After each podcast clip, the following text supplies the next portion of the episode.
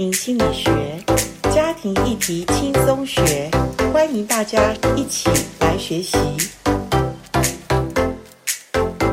大家好，我们来到家庭心理学这一系列，我们要谈的是助人者在关怀陪伴别人的时候，我们要装备的是什么呢？呃，我们这一系列有谈到。忧郁症这个主题，因为这个是二十一世纪的三大疾病之一，而且上次听到医师讲说，哇，它的发生率在全球已经超过两亿人口了。各位，这么大的疾病，如果我们周围身边的人也同样患有这样的一个身心忧郁症的疾病，我想，呃，我们要去了解，而且我们也可以接受，因为现在的人。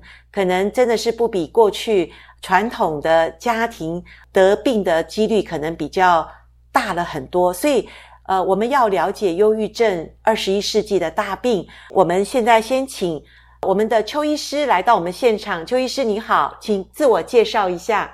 各位呃听众朋友，大家好。我们前几集已经有谈了一些对呃这个忧郁症基本的认识。还有诊断跟治疗。那接下来，我想我们可以再进一步的再谈一些，是好发在哪一个年龄吗？对对，我因为这个是我觉得蛮重要，而且我自己在做家庭辅导的时候，尤其婚姻辅导，嗯，其实大概来找我的都是中年。中年的定义哈，以 Erikson 比较广义的来说。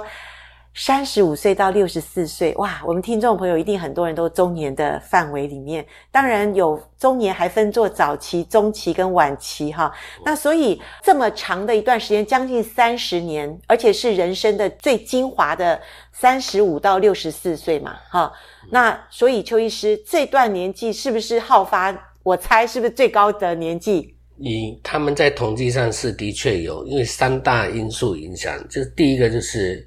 中年人个人的关系，比如说，呃，女性更年期，男性更年期也都是五十岁左右。那请你告诉我们，呃，有没有统计是几岁大概是最好发忧郁症的一个年纪？对，曾经有两个大学的一个这个在对全球来去研究，呃，发现中年是在四十四岁啊，比较最。最 最容易发作，因为它就像那个水管 U 型转折的地方，有没有？它有经过这个，又对上有老人，下有小孩，像三明治啊，中年三明治。哦，所以四十四岁是一个最呃最最容易好发，那就是呃，它真的是中年的定义里面最中间的那个，就是很挤压、很压迫的。所以四十四岁前后，听众朋友，如果你真的有这个年纪，而且你。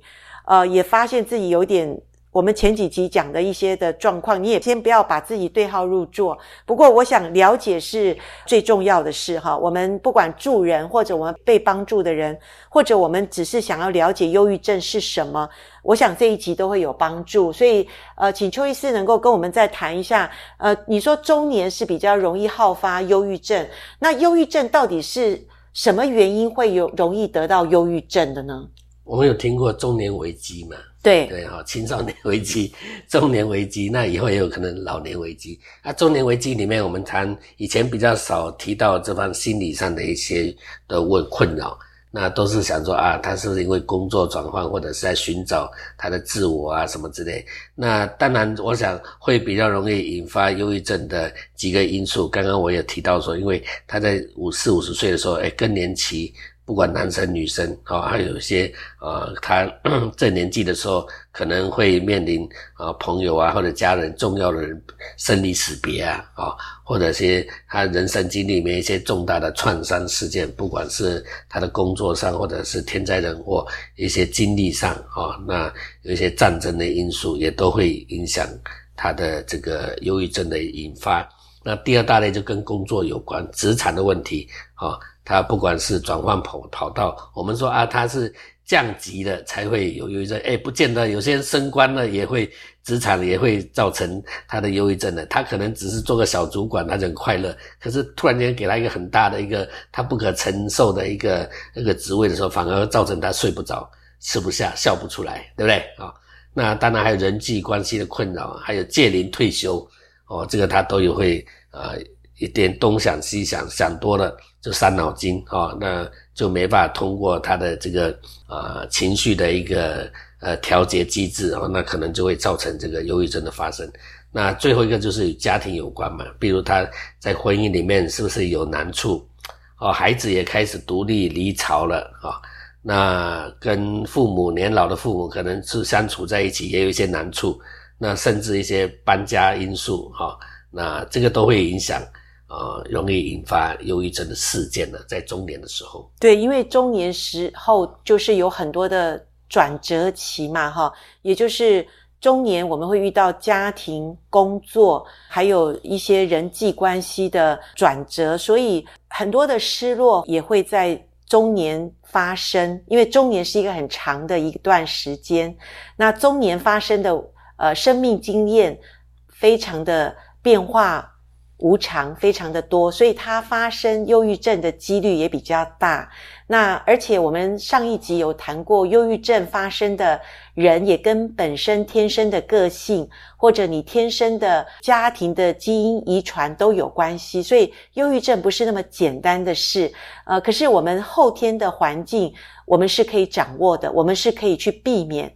如果我们是一个比较容易产生忧郁症的体质的人，我想听到这一集，我们也要比较觉察，也要比较警醒，知道我不能承接太大的压力的时候，有一些事你也要避免，有一些事你该拒绝的也要拒绝，不要去硬撑，可能到时候最后你也会让别人感觉到，怎么你会得到忧郁症？那也许别人不知道，可是你最知道哈。所以我想听众朋友，我们听到这一集里面。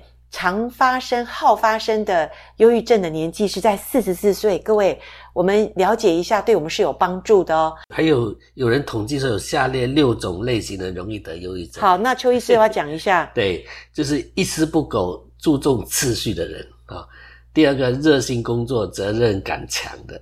第三，在意周遭他人的评价。第四，对于呃对方优先于自己啊，都先考虑到别人的，好，没有考虑自己。第五，不能订立优先顺序啊。第六，不能转换心情。那我跟你讲，前面三个就是完美主义者，嗯嗯、好，自我要求非常强的人 哈。然后不能呃觉得自己要失败或怎么样，那他就很很硬要，就是说强迫自己要比较、嗯、比较强壮。可是殊不知，当你强迫自己太久的时候，啊、呃，那个问题。可能慢慢就会让让自己陷在一个呃一个不知不觉的忧郁里面都不知道。那当然后面那个是要成长，就是你要你要知道你的界限在哪里，嗯、然后你要知道呃优先次序，这个东西也是我们学习长大的一个很重要的状况嘛哈。那所以如果照你刚刚这样分析的话，那我们可不可以知道除了中年以外，有没有其他的一生当中好发的时间？有没有第二种类型的人？嗯，其实现在我们发现，呃，青少年也慢慢开始多起来了。有，我曾经在青少年的一些家长的一个座谈或怎么样。有一些人就告诉我说，他不知道孩子为什么呃就不想上学，或者孩子就没有动力，孩子就呃或者曾经也孩子也想要自杀的问题。对，那青少年怎么他不像中年人那么多需要承担的压力？那青少年的忧郁症是什么问题呢？嗯，我想是一个整个社会环境的一个改变了。以前在乡下，大概比较没有 3C 产品。也都没有很多的科技的介入，所以都在接触大自然啊，而且人际关系，呃，这邻居、隔壁或者村子跟村子之间虽然有点距离，可是人的心是距离是很近的。现在呢，住在公寓，呃，人虽然很近，可是心的距离是很远的，所以在情绪的抒发或者在啊娱乐方面都有影响。而且现在年少年人虽然物质哈很很丰富，可是我觉得心灵上的贫穷。呃，的确是，也是，呃，是一个一个很大的一个问题啦。那然后加上如果功课的压力，或者父母也没有很多的关心之下，青少年其实在这方面他们有很大的困扰，就是不不快乐。然后加上若有忧郁倾向，再不来的话，就是到高中时期，其实青青少年的忧郁症的症状跟成年人比较不一样。那刚刚我们之前讲到说，那个九大症状里面，啊，四不五没有。青少年大概常发生的症状最常的是最容易易怒哦。啊，很多青少年都很容易生气诶。但是他的生气就是呃，就是跟你对抗情况之下，他又讲不过你，他的经济还需要你来去支持的时候，他没办法辩驳你，所以他有时候用一种摆烂哈，就是睡不睡不起来，就是早上不想上学。然后功课也不做，没有活力，没有精力啊，所以这个造成很多的小孩子，你看他就是不想去上学。所以我们家长如果遇到青少年的孩子没有动力，或者对于学业没有兴趣，有的时候你也要小心，不是他故意的不想上学或故意的不想学习，有的时候。会，他真的是身心已经有那种，他脑内血清素已经降低到他需要补充。那有的时候也需要有专业的医师去求诊，去帮他做一些判断。当然，青少年的变化太多了，因为青少年是一个从儿童转大人的一个过渡期，所以呃，青少年的这种家长的陪伴，我们之前的 podcast 也有谈过，坊间也很多谈到青少年如何陪伴他。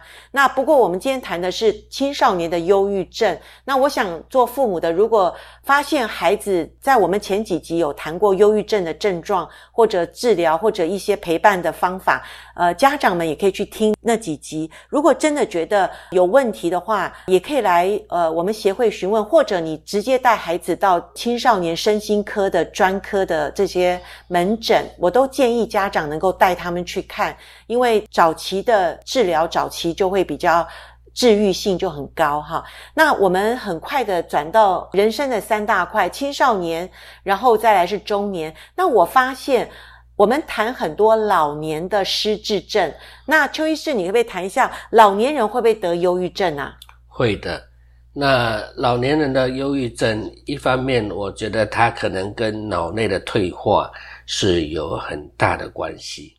那有的老年会得，有的老年人不会得。对，所以。有些人他那个失智的前兆，哈，就失智症还没有很严重之前，也奇怪这个老人家怎么个性改变，然后他的情绪也变化很大，那可能我们就要考虑到说，他是不是有开始是有失智症的这个出现。所以你的意思是，失智症之前会有忧郁症吗？有一部分会有，有一部分，那可能有的老人是，呃，就是纯。忧郁症，它不是失智症。嗯，那我们因为听了很多失智症的一些教导，可是老人的忧郁症有什么几大特征呢？对，因为刚刚我们延续提到前面的中年的忧郁症嘛，因为这些人都已经啊、呃、在社会上很有经验，然后他突然间他就有一个呃阶段，他需要接受啊、呃、这个要届龄退休啊、呃，他觉得他是不是没有用了，或者是之前都在公司外面。打拼，那在家里的时间跟家人相处也不是那么的呃真实。那回来突然间回到家，如果家人又没有肯定他，啊、他会很失落感，啊、他会觉得他是一个废物啊、所以他的情绪，如果他又没有很好的一个休闲的生活规划，或者是有另外一个他可以去啊、即使做一个自工都好，那如果他都没有这些的话，可能他就会有越来越觉得自己没有这样自信。或者是价值感，那当然有一些老人家，慢慢他的亲戚朋友啊，周遭人也跟他年纪大的，慢慢一个个呃离离他远去，不管是呃搬迁或者是死亡啊，那他需要面对这些很现实的问题的时候，他也开始会恐惧害怕，所以加强了他这些忧郁症的一些的。呃，情形会发生。那老人的忧郁跟失智最大的不同是在哪里？哦，忧郁症人比较不会失智哦，他脑筋想的东西记忆应该都还算不错，哦，只是他在认知还有在情绪各方面啊，呃，他会有一些些的呃，这个是呃比较严重。那但是在记忆方面，他还是失智。所谓失智，就是失去智力嘛。哦，所以老年失智是他真的都忘记了人，忘记了事物，忘记了过去的事。对。可是忧郁症的老年人他不会忘记，他，也认得你，他头脑很还是很清楚，可他情绪上 非常的低落。主要是情绪上、认知各方面哈、哦，这些会很很不舒服，还有自律神经的一些问题。还有生理一些的疲倦感啊，那些东西呃会比较对他打击比较大。那如果我们说一个家庭里面老人老人家忧郁了，嗯，我们做家人的要怎么去帮助这个老年人呢？对，第一个你要排除他是不是有失智的情形嘛。如果他是失智的话，你就要去脑神经内科了。这个不是身心科的问题，不是精神科的范围，就是要脑神经科。脑神经科专业是在做这个脑部的这个维护啊，包括失智，那或者是其他阿兹海默症啊这些。哦，脑神经内科是治疗对老人失智症的专科医生。对对对对对，那精神科是专门 治疗这个。精神科是专门治疗忧郁症。对，现在也不叫精神科，叫身心科。是是是，大家会觉得比较可以接受。对对对啊，所以这个是有区别的。对，但是跟老人家相处的时候，我们说啊，这个老小孩，老小孩，人有时候真的是他会慢慢会比较呃，会会个性会改变，或者真的如果是失智的话，他真的会变老小孩，就是回到很很很很原始的地方，可能就是需要人照顾，或者是他真的有失智的时候，你会觉得说怎么会呃跟以前是差这么多啊？